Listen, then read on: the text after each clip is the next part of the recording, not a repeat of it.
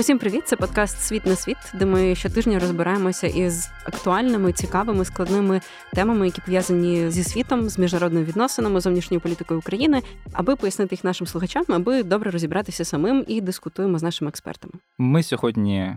А точніше, я Олег Павлюк і Оленка Коренкова, яка щойно представила наш подкаст, вирішили взяти тему, яка можливо здається надто передчасною нині, але, як на наш погляд, варто говорити про неї вже зараз, аби просто бути готовими до того, що буде наступного року. Звісно ж, ми будемо говорити про вибори президента Сполучених Штатів Америки, про те, які шанси має на обрання нинішній президент Джо Байден, що відбувається в таборі республіканської партії, де, як ми знаємо, вже досить таки багатько зібралися кандидатів, які кидають виклик власне і Дональду Трампу, екс-президенту, який нині має найбільше шанси, як здається, власне, отримати номінацію до республіканців і кинути виклик Байден безпосередньо.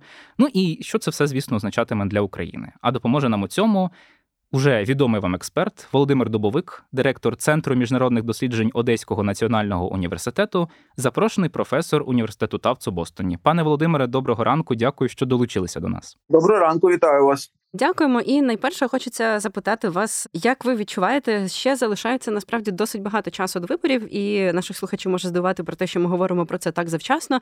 Та й загалом мені здається, коли ми зараз стежимо про те, що починаються передвиборчі перегони, насправді перші повідомлення про них з'явилися ще наприкінці минулого року. І власне може трохи дивувати про те, що є певна ностальгія за тим, що не так давно здавалося були ще попередні вибори. А тут уже за півтора року ми говоримо про нові. Чому зараз доречно взагалі вже стежити стежите за передвиборчою кампанією, які можливо певні тенденції, на вашу думку, вже вимальовуються в ній. Які прогнози, чи ще зарано їх давати, звісно, чи взагалі є сенс про них уже починати говорити по ваших відчуттях? От е, як ви бачите це? В принципі, вибори в Америці вони ніколи не закінчуються. Як тільки проходять чергові вибори, починається підготовка до нових. Е, вся політика влади вона зорієнтована на те, щоб в принципі мати можливість залишитися при владі. Вся політика опозиції сфокусована на тому, щоб е, все ж таки підірвати позиції влади, атакувати, критикувати її. І підготувати підґрунтя для такої контратаки на майбутні вибори. Тому в той самий день, коли Байден виграв вибори, і потім став президентом, ясно було, що починається нова виборча кампанія, новий цикл загострений тим, що нетипова, незвична опозиція для нього, в тому сенсі, що це не просто нормальна якась партія, а група людей, яка є радикалами, можна сказати, екстремістами, які не вірять навіть в те, що попередні вибори відбулися чесно, прозоро. Багато хто з них вважає, що Байден неправильно став президентом, що були якісь порушення, хоча жодного підтвердження цього надати не можуть принципі люди зорієнтовані на руйнування системи американської політичної, правової, таке інше. Це такі собі нігілісти. Вони вважають, що ця система не працює в інтересах простих американців. Тому це робить їх трохи незвичною опозицією порівняно з попередніми багатьма виборчими циклами, коли все ж таки всі основні гравці діяли більш-менш в одній системі координат. Зараз республіканська партія, принаймні велика її частина, та що зорієнтована і досі на попереднього президента Дональда Трампа, вона намагається вийти за межі цієї системи координат. От тому, в принципі, від неї можна всього що завгодно очікувати. Щодо демократів, то тут можна сказати, що я особисто бачаю проблему в тому, що популярність президента Байдена і кандидата Байдена на наступний термін лишається невеликою в країні. Навіть серед демократів кажуть так, що десь менш ніж за 40% людей позитивно сприймають саме той факт, що він буде висуватися від демократичної партії. Тобто тут йдеться навіть не про рейтинги сучасні поточні президента діючого, а просто про сприйняття його як кандидата, як того, хто має очолювати країну ще 4 роки після виборів 24 року. В цьому проблема. Тобто він абсолютно не захоплює людей, він абсолютно не дає якихось таких очікувань, якихось позитивних змін.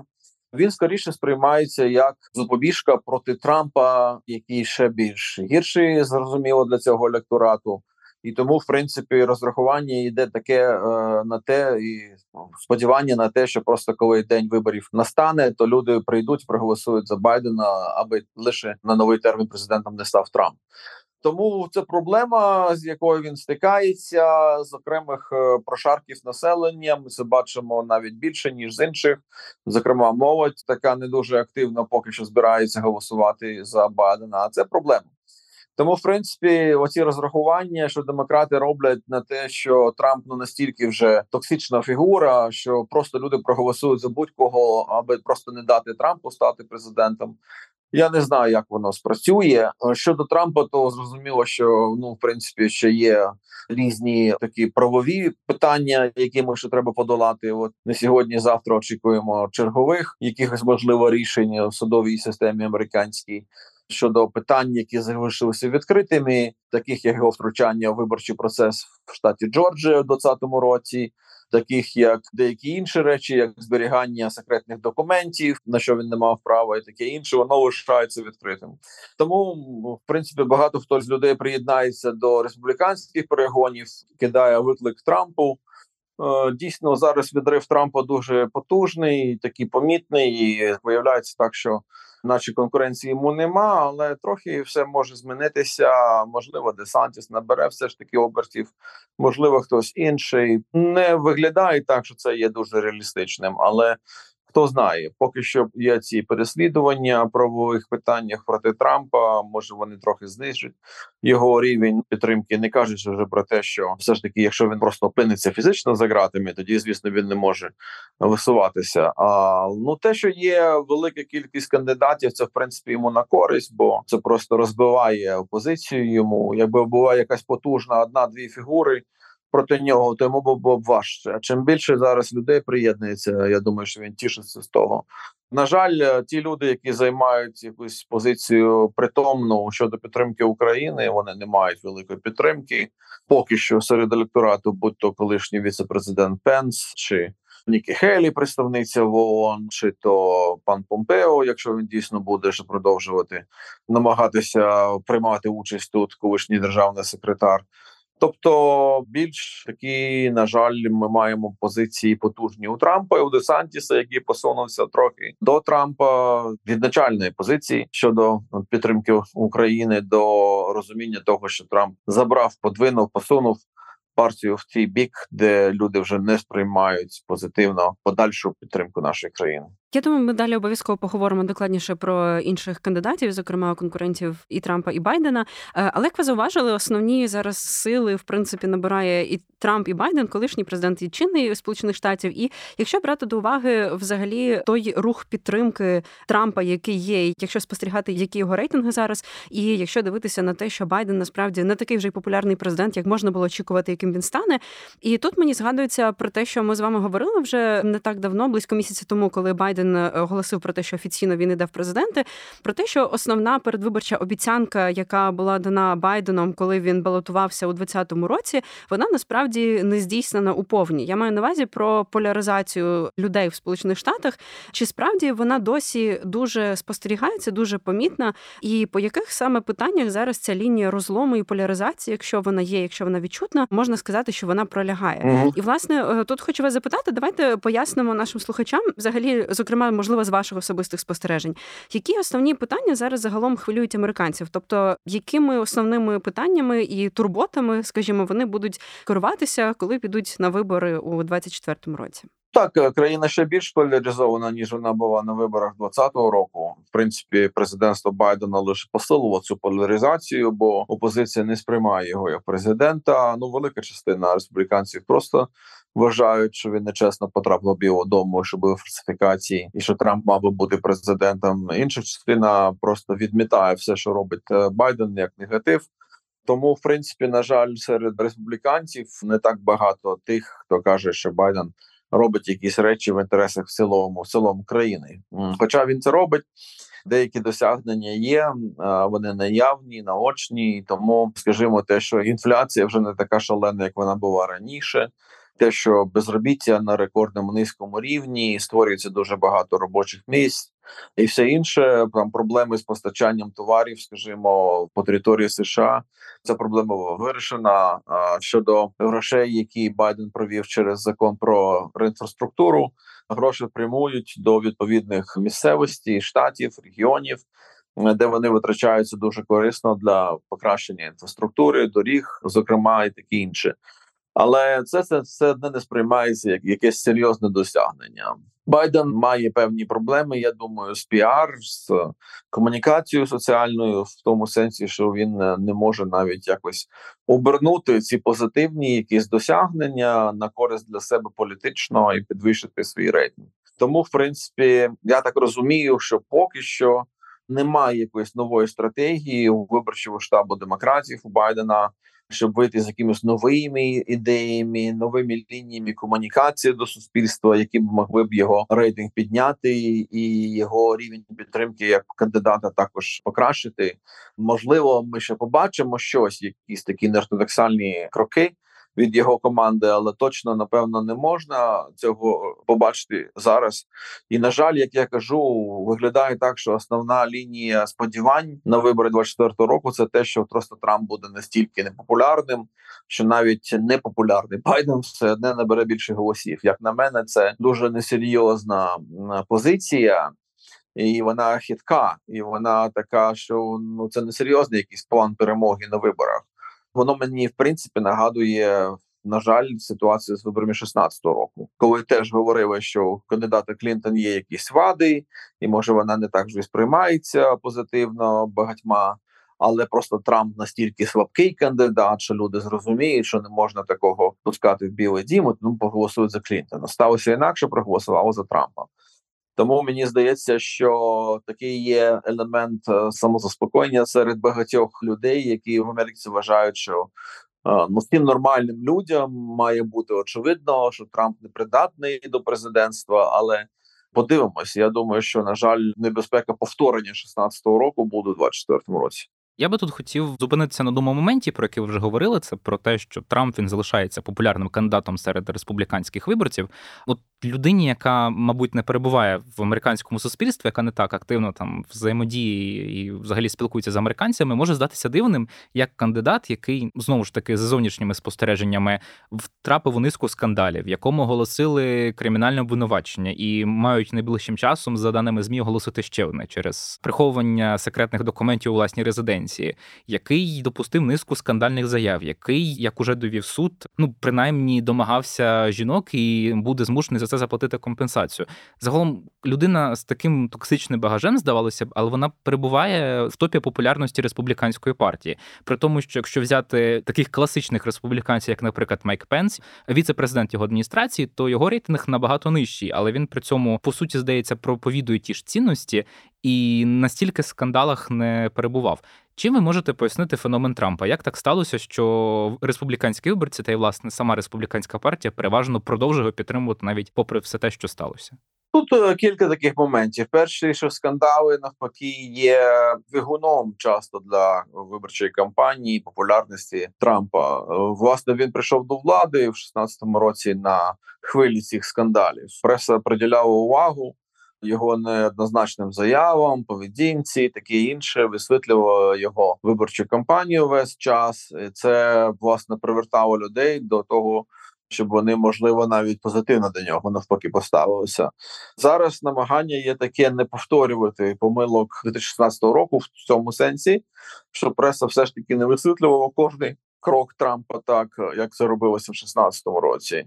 По-друге, ну Америка змінилася. Я думаю, що значна частина людей вже не переймається тим, що хтось там порушує якісь етичні моменти. Певною мірою рух підтримки Трампа є рухом проти політичної коректності в Америці, яка там диктувала якісь норми поведінки по тих чи інших питаннях. Багато хто з американців втішиться з того, що Трамп попирає і не нехтує цими нормами політичної коректності і підтримують його через це. Тобто, чим більш зухвала якась заява чи якесь е, щось таке, якась дія, крок. З боку Трампа тим більше підтримки від частини населення. Ну і значна частина американців просто те, що воно якось було не дуже очевидно раніше. Той же расизм, такі інше ставлення щодо імміграції, а до сексуальної орієнтації, воно вийшло на поверхню, і зараз люди завдяки Трампу, от вони навіть е, кажуть: Окей, як нас видно, як виходить, мої погляди є не такими, вже з якими я не можу публічно виступати, а нормальні. вони легітимізовані президентом Трампом. Ми можемо його підтримувати. Ну і часто можна казати про те, що люди сприймають, хто підтримує Трампа, всю його критику проти нього, як просто необ'єктивну. Як намагання очорнити кандидата, тому якщо щось негативне скажуть демократи, то для них це означає, що Трамп точно добрий кандидат, гарний кандидат, заслуговує на підтримку. Якщо Нью-Йорк Таймс, Washington Post щось напише критичне щодо Трампу, то для частини великої Америки це означає лише те, що точно Трамп це має бути мій кандидат, тобто абсолютно несприйняття аргументів іншої сторони, і життя в своєму баблі, в своєму такому колі чи в такому середовищі, де люди просто не слухають один одного, читають абсолютно різну інформацію, вірять абсолютно різним джерелам. А щодо питань, які розділюють американців, до речі, Олена питала, то можу сказати, що їх багато. Це все в принципі просто знаком плюс чи мінус. Якщо демократи кажуть, е, Байден передав гроші на покращення інфраструктури, то республіканці кажуть, дуже багато грошей на це витрачається. Це проблема для нашого боргу, державного дефіциту, таке інше. Треба скорочувати цей дефіцит. Якщо ну щодо еміграції, скажімо, республіканці звинувачують Байдена в пом'якшенні процесу переходу кордону, хоча нічого подібного не було. Тобто, в принципі, Байден навпаки навіть розчарував лівий фланг своєї партії, тим, що він ну власне подовжує можна сказати політику позицію Трампа щодо незаконних нелегальних іммігрантів, тому їх ніхто в Америку так легко не пускає, як воно раніше і було. Е, ну, розділюють соціальні питання абортів, питання освіти дуже серйозне зараз. Десантіс робить його просто основним для себе. Він атакує таку культуру, яку вони називають вовк, тобто таку ліволіберальну культуру, яка саме базується на нормах політичної коректності, вилучають книжки з бібліотек. Навіть звільняють з роботи деяких там викладачів чи професорів в школах та університетах, і таке інше. Тобто, в принципі, є просто така антиліберальна хвиля, яка підтримує зараз як Десантіса, так і Трампа. Ну і певною мірою всі республіканські кандидати причетні до такої позиції в цьому конкретному культурологічному чи ідеологічному питанні. Тобто, це новий етап боротьби всередині Америки щодо того, якою вона має бути, чи вона має бути ліберально-демократичною і робити якийсь прогрес в цих питаннях. Тому частина партії демократичної навіть так і називають себе прогресісти. А чи вона має бути консервативною, навіть не просто збереження якихось норм, які існували там в Америці 50 років чи 100 років тому назад, а просто навіть фізичне повернення цих норм, як скажімо, відбулося завдяки рішенню Верховного суду, де як ми знаємо, переважають консерватори. Три з них призначені Трампом з дев'яти, тобто шесть на три зараз таке співвідношення консерваторів до лібералів. Рішення щодо абортів щодо е, Ро проти Вейда яке 50 років існувало. Аборти були легальні на загальнонаціональному рівні. От а зараз рішення відмінено, і багато консервативних штатів, як ми знаємо, заборонило аборти. Тобто, ці питання знову соціального такого характеру, ідеологічного характеру, культурного характеру, ціннісного, якщо хочете, вони повертаються в порядок денний, і бачимо, що багато американців пристають до аргументів Трампа та йому подібних.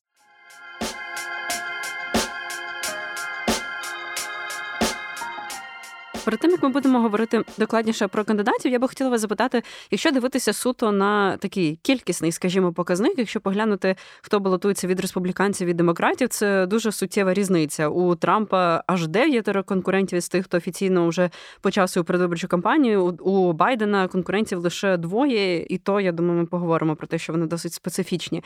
Чи можна тут робити якісь висновки лише за цим показником? Тобто, чи це щось говорить про тенденції всередині республіканської партії? Ну всередині республіканської партії так там є розділення, яке ми давно спостерігаємо. Коли з'явився Трамп на політичному горизонті, то частина партії його не сприйняла. І власне, коли Трамп став лідером і потім президентом і переробляв партію під себе, то значна частина людей, старих республіканців, просто полишила партію, і вони сказали, що це вже більше не моя партія. Трамп не може бути моїм лідером, моїм кандидатом, моїм президентом.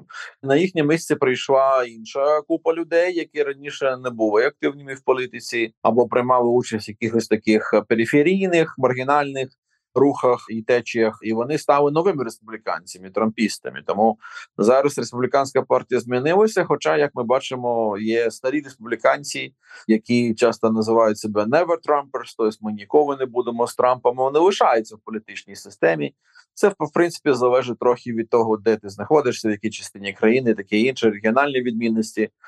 От, але партія, звісно, еволюціонувала зараз поруч з Трампом, і це проблема. І це проблема в цьому сенсі. А щодо демократів, то тут теж є розбіжності, різні напрямки. Байден є центристом, як ми знаємо, поміркованим лібералом. Він власне не робить якихось таких радикальних рухів е, щодо реформи країни, просування вперед. От ну і з одного боку ліва частина його партії проти цього, і хотіло б, щоб він більш активно розвивав ліберальний порядок денний, просував таке інше. Але при цьому вони розуміють, що значна частина країни не готова до цього. Тому, в принципі, от скажімо, таке гасло популярне кілька років тому про defund police, тобто давайте не фінансувати більше поліцію. Це абсолютно зараз зняте гасло. Воно визнано як абсолютно таке, яке багато поганого зробило спричинила шкоди демократам на виборах, як 20-го року, так і проміжних 22-го року. Тому про це ніхто навіть е, не говорить. Навпаки, в багатьох американських місцях спостерігається така картина, що люди навіть ліберального складу. Вони кажуть, що це проблема. В нас не вистачає поліцейських. в нас є проблеми з порушенням правопорядку. Люди не йдуть в поліцію через те, що відбулося кілька років тому, коли були зіткнення після загибелі Флойда в Мініаполісі, і е, тому навіть не вистачає просто персоналу. Є такі регіони, і місця і в великих містах Америки, в які поліція навіть не заходить, і навіть люди ліберального характеру кажуть, що ми відчуваємо себе не в безпеці. Тобто, це просто такий приклад того, як якісь радикальні гасла серед лівих лібералів, прогресистів як вони потихеньку зараз навіть знімаються або не висуваються активно. Через це вони так трохи проти свого ну налаштування підтримують Байдена як центріста, але є багато різних прошарків, і всі партії теж. Ну і не можна не сказати про Роберта Кеннеді молодшого, тим більше, що він дуже активно себе зараз проявляє щодо питання підтримки України чи не підтримки України. За останні тижні він більш-менш постійно показує рівень підтримки біля 20% від бази електоральної демократів. І це проблема для Байдена. Поки що він вимагає приймати участь в якихось дебатах проти президента Байдена. Поки що заперечується це, і скоріше за все цього не буде. Але той факт, що є людина абсолютно маргінальна, людина, яка вірить глибоко в конспіративні теорії різні, зокрема про щодо вакцин та коронавірусу, але не лише це що вона отримує такий великий е, рівень підтримки серед електорату і ядра такого електорального соціальної бази демократів. Це трохи хвилює. Бо це означає, що цей вірус, ця зараза конспірології і е, ну фейк ньюс і таке інше постправди що вона притаманна не лише тій стороні республіканці, а є люди, які сприятні до того і готові також сприймати такі підходи неортодоксальні, м'яко кажучи, і серед демократів. Мені би тут хотілося повернутися вже дещо до республіканських кандидатів. Думаю, про демократію ми ще детальніше потім поговоримо. Ми вже говорили про те, що Трамп, як найпопулярніший кандидат, поки що немає якихось реальних конкурентів. Ви згадували певною мірою губернатора Флориди Рона Де Сантіса, який наразі другий в опитуваннях серед симпатій республіканців. Мені б хотілося тут спитати, наскільки все ж таки вважаєте, враховуючи те, що перші праймеріс, тобто внутрішньопартійні вибори в Штатах, відбудуться ще там аж наступного року. До них ще понад півроку. Ну і далі ще так само ситуація може змінитися. Може так статися, що все ж таки Трамп почне поступово втрачати свій рейтинг, особливо там на тлі скандалів, і якісь інші кандидати зможуть його перемагати. Тут цікавить не лише Десанті, звісно, вже згаданий нам Майк Пенс. Можливо, є ще якісь кандидати, які могли би кинути все ж таки Трампу виклик. Хоча здавалося б, зараз їхня популярність не на такому високому рівні. Угу. Ну, ви знаєте, поки що не вбачаються якихось сценаріїв, траєкторії, якихось певних, які б дозволили змінити динаміку всередині республіканської партії, бо частина людей, які кажуть, що Трамп скандальний, що він не заслуговує місця в Білому домі, вона є, вона зберігається, але є частина тих, хто вірить в те, що він майже гуру чи месія, якийсь, який має врятувати країну від різних речей, і негараздів і викликів, і тому вони все ж таки продовжують його підтримувати. Тому розуміння є таке, що і досі його виборчий штаб намагається всі ці карні там правові судові переслідування обернути на користь для нього. Тобто, система проти мене, бачите, люди, я знову за вас, але вони намагаються мене чорнити і навіть відправити за грати. Але я не здаюся, я борець, я б'юся за вас. Це істеблішмент, це глибина держава, система, еліта. Вони хочуть мене згнобити. Тобто, частина людей ну вони сприймають це з розумінням, да, і це лише покращує його шанси. Щодо Пенса, то в останні дні я бачив багато коментарів американській пресі, які кажуть, що в принципі з ним все не так. Незрозуміло, де він може набрати якісь голоси, хто має його підтримати, власне. Але ну ситуація дійсно може змінитися, але поки що не бачу я серйозного якогось можливості для послаблення Трампа. Дивіться, от кілька місяців тому, десь півроку тому здавалося, що настав момент, коли Трамп здувається, але бачимо те, що зараз відбувається. Тобто на проміжних виборах у листопаді минулого року, коли його кандидати, кого він активно підтримав, масово програвали, то всі сказали, що це вже точно кінець Трампа, бо Трампіз вже ну, радикальні кандидати про Трампівські вже не сприймаються нормально навіть республіканцями. А Десантіс навпаки був на хвилі, ось таке інше, тому що він дуже вдало виступав у Флориді. Але пройшло півроку, десь трохи більше. Люди зараз кажуть, Трамп знову там, де він був раніше. Тобто абсолютний лідер перегонів. А Десантіс має проблеми, хоча він зараз активно себе поводить. Тому подивимось, чи він зможе динаміку якусь отримати щодо перспектив своєї кампанії, бо все ж таки в нього є ідеологічна платформа в нього є здібності. Я думаю, певні в нього є підтримка частини країни частини естеблішменту республіканської партії теж і в нього є певна частина донорів великих республіканської партії, які відвернулися вже від Трампа невідворотньо і сказали, що ми не хочемо його більше підтримувати. Тому вони шукають кому дати гроші. І якщо Десантіс визначається як основний конкурент Трампа, то переважно більшість з них ну вони тяжіють до того, щоб окей, давайте дамо Десантісу можливість розвити кампанію. А гроші мають гроші мають значення, бо на гроші замовляються відеокліпи, реклама, все таке інше. Тобто навіть якихось кандидат, які не має моменту, як кажуть американці, тобто якогось зручного моменту динамічного для того, щоб просуватися вперед. Якщо йому дати багато грошей, то можливо цей момент з'явиться через те, що людина буде більш активно виступати, зустрічатися, їздити країною, робити рекламні кліпи, відео по всіх штатах в різних регіонах, і це може покращити ситуацію для Десантіса. Е, Десантіс, до речі, ще до свого офіційного оголошення про балотування він в Україні був відомий своїми заявами не дуже приємними, м'яко кажучи, для України. Говорив про те, що там війна України Росії це просто там якась територіальна суперечка, після чого МЗС запросили його в Україну приїхати і подивитися, що тут як. Ага. Але загалом такі досить неоднозначні або однозначно так. неприємні заяви на адресу України звучали від інших кандидатів. Буквально там минулого тижня була заява Рамасвамі, одного мультимільйонера, який теж балотується від республіканців, про те, що Україні варто йти на територіальні поступки. Ми пам'ятаємо заяви із самого Трампа про те, що він там війну закінчить за один день, все швиденько вирішить. Зрозуміло, що це там тривожні дзвіночки для якихось, якщо говорити про зовнішньополітичний вектор, і загалом так як Україна сприймає ці вибори. Але наскільки взагалі це питання України війни, воно хоча б якось важить у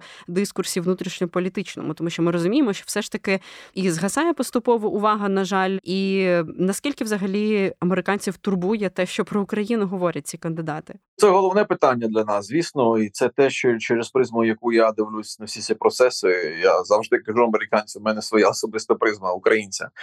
Тому мені цікаво, що відбувається в цій вашій кампанії передвиборчій переважно через призму того, що відбувається щодо України. Тому, якщо до початку цієї масованої агресії російської проти України я був скоріше такий об'єктивний е- американіст, тому я просто дивився на якісь там тенденції, течії, суперечки, ідеологічні, політичні, такі інші, то зараз в мене лише цей один фокус. Що це буде означати для України? Тому так, е, Вівік Равсмрамі він е, цікавий такий феномен. Е, він абсолютно є найгіршим, поки що, судячи з того, що він промовляє для України. Зрозуміло, що він не має ніяких шансів поки що, але це цікаво сам факт, що він висувається. До речі, саме той факт, що людина такого індійського, тобто з Індії, корінням походження, висуває такі консервативні погляди. Це цікаво, тому що індійська спільнота тут громада в Америці, вона дуже велика і вона дуже швидко зростає.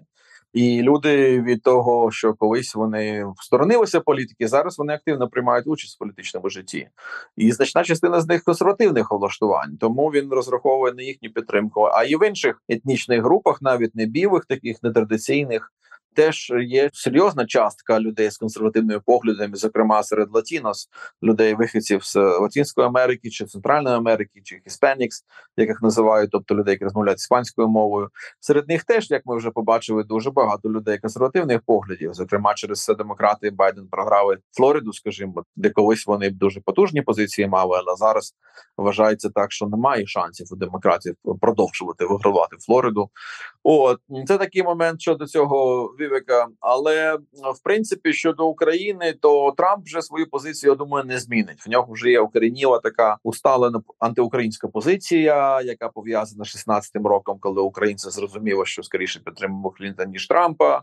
Вона усталена через те, кого він слухав ворогів України, зокрема до речі, прем'єр-міністра Орбана. Про це були публікації, що значну частину свого розуміння і сприйняття України він взяв від е, Віктора Орбана в своїх розмовах між ними. Так, але при тому ж, коли це було зручно, Трамп при нагоді завжди нагадував, що саме він почав надавати Україні зброю. Тому Щодо зброї, то це було скоріше, попри Трампа, це було, я думаю, корисний момент, оскільки він все ж таки має інтуїцію політичну, коли його всі шельмували як проросійського, коли розслідувалися зв'язки його кампанії з Росією, і до нього прийшли люди, генерали інші сказали, що було б непогано дати якусь летальну зброю Україні. То він я думаю зрозумів тоді в той момент, що може він і не хотів цього робити, але це буде позитивно для нього, бо це знімає сразу ж підозру в тому, що він є проросійський. Да, і тому вже люди припинять так активно говорити, що він є проросійським кандидатом президентом о, на той момент. Е, Якщо я даю зброю Україні,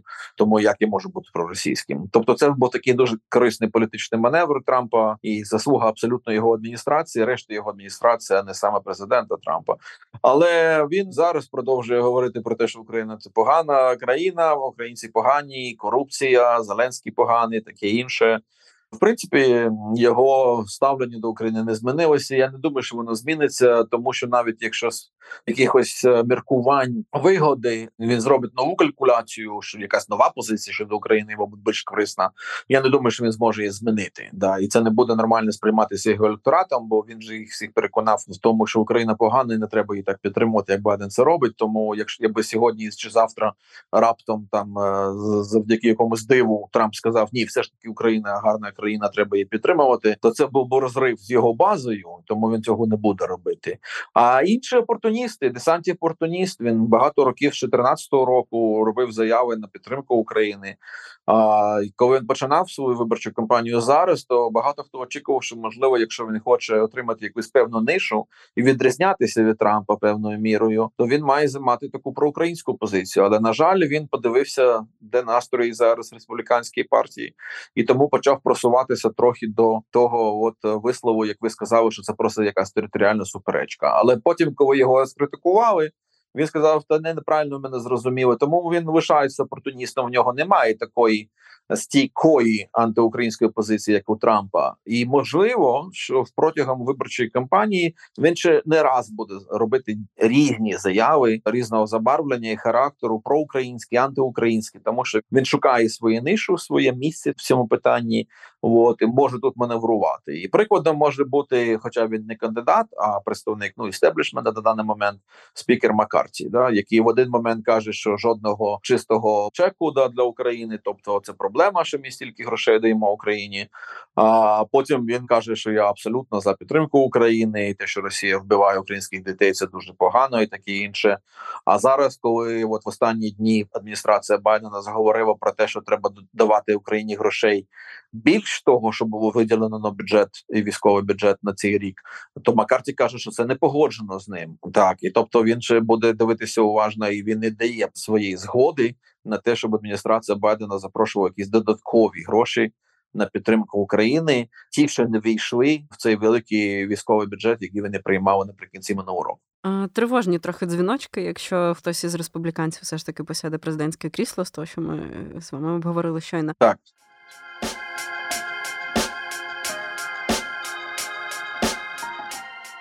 Давайте поговоримо докладніше про демократів. Я думаю, доцільно почати цю частину розмови все ж таки з кандидатури Байдена.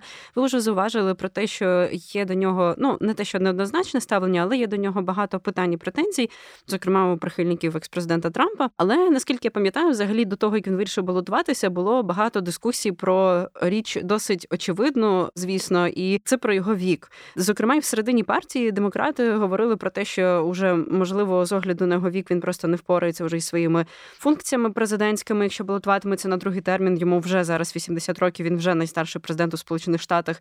Виходить, що коли він можливо вдруге посяде президентське крісло, йому буде вже 82.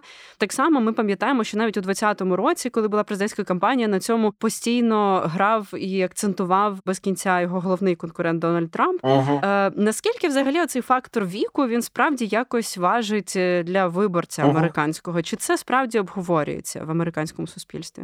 Це абсолютно обговорюється і активно обговорюється. І значна частина американців демократичного ліберального налаштування вони негативно ставляться до усування Байдена.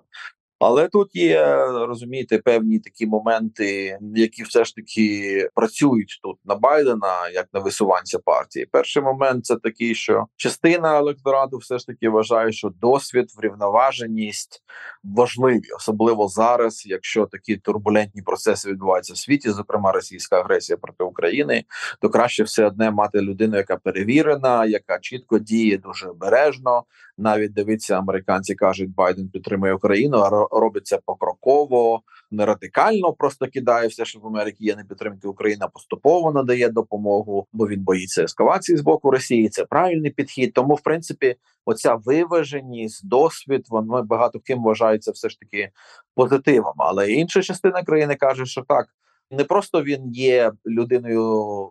Віку похилого, але просто він є прихильником ідеології, які є вже застарілими. Тобто він скоріше є носієм ідеології демократичної партії, яка там існувала, скажімо, в 80-х роках. Да?